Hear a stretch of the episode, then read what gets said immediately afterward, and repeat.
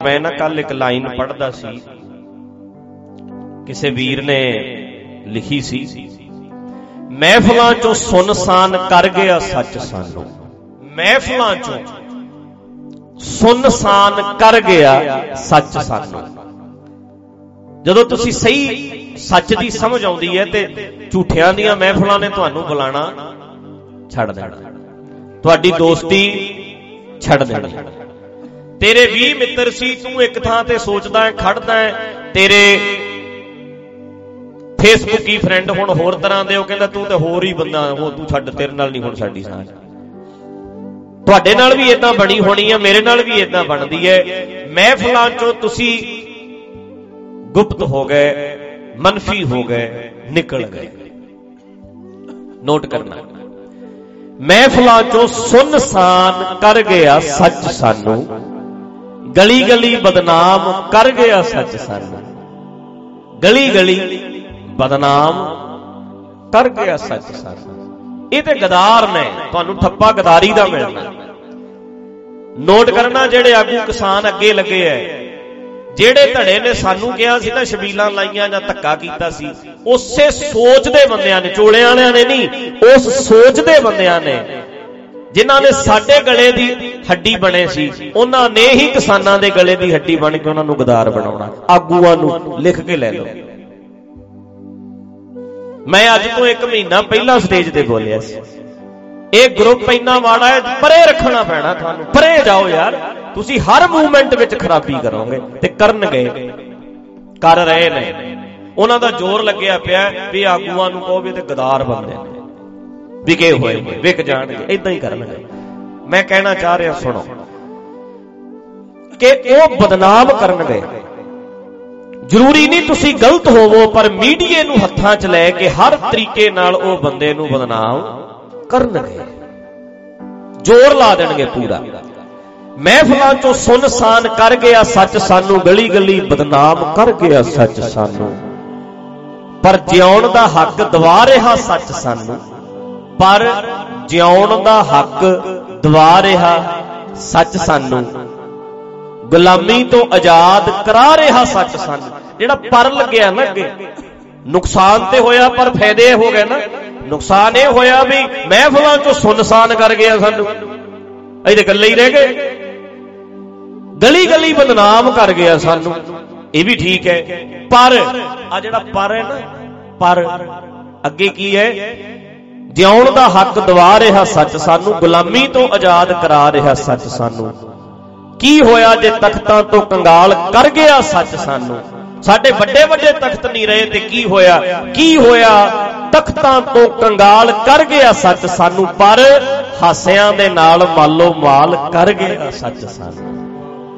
ਪਰ ਧਾਰਨਾ ਬਣਾਈਏ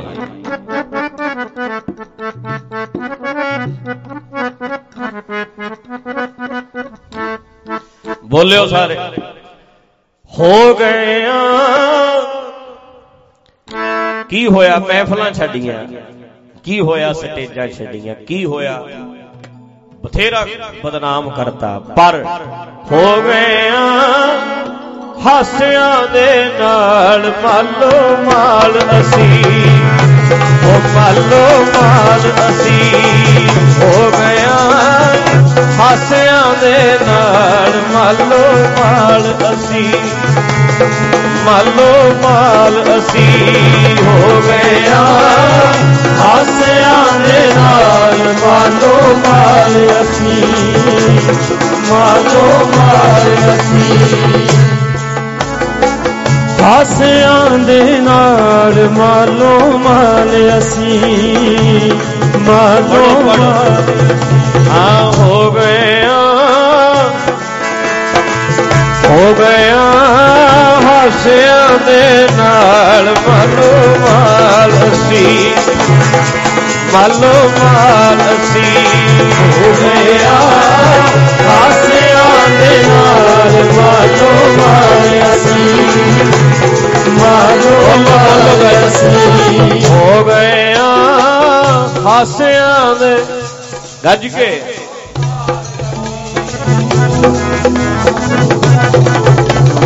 ਲੱਖ ਖੁਸ਼ੀ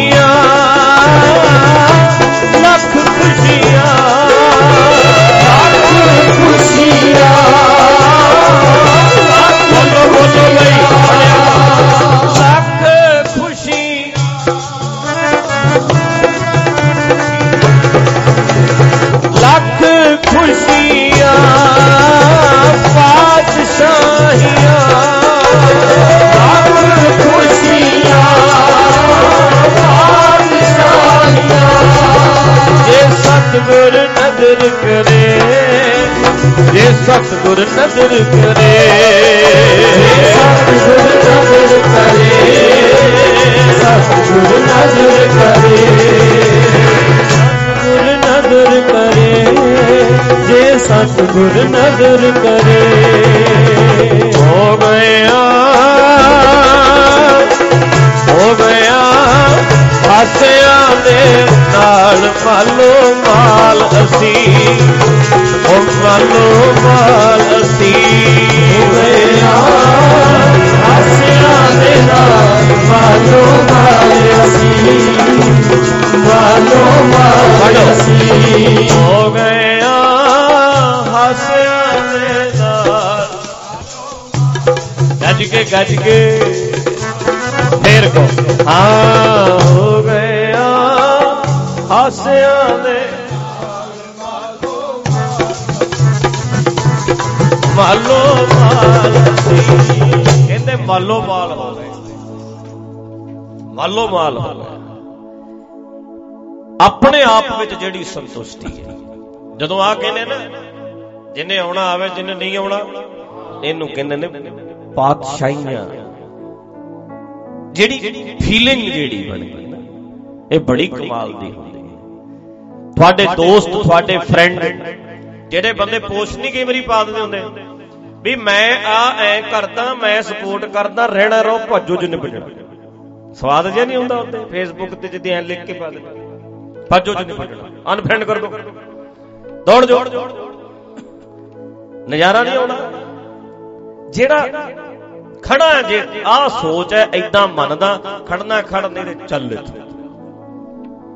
ਇਹ ਵੇਖੋ ਜਰਾ।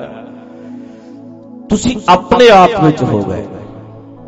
ਹੁਣ ਤੁਸੀਂ ਦੁਨੀਆ ਦੇ ਹਿਸਾਬ ਨਾਲ ਨਹੀਂ ਸੋਚਦੇ, ਦੁਨੀਆ ਕੀ ਕਹੂਗੀ, ਲੋਕ ਕੀ ਕਹਿਣਗੇ, ਸਮਾਜ ਕੀ ਕਹੇਗਾ ਆਲਾ ਦੁਆਲਾ ਕੀ ਕਹੇਗਾ। ਫਿਰ ਤੇ ਕਹਿੰਦੇ, ਮੇਰਾ ਰੁੱਸੇ ਨਾ ਕਲਗੀਆਂ ਵਾਲਾ।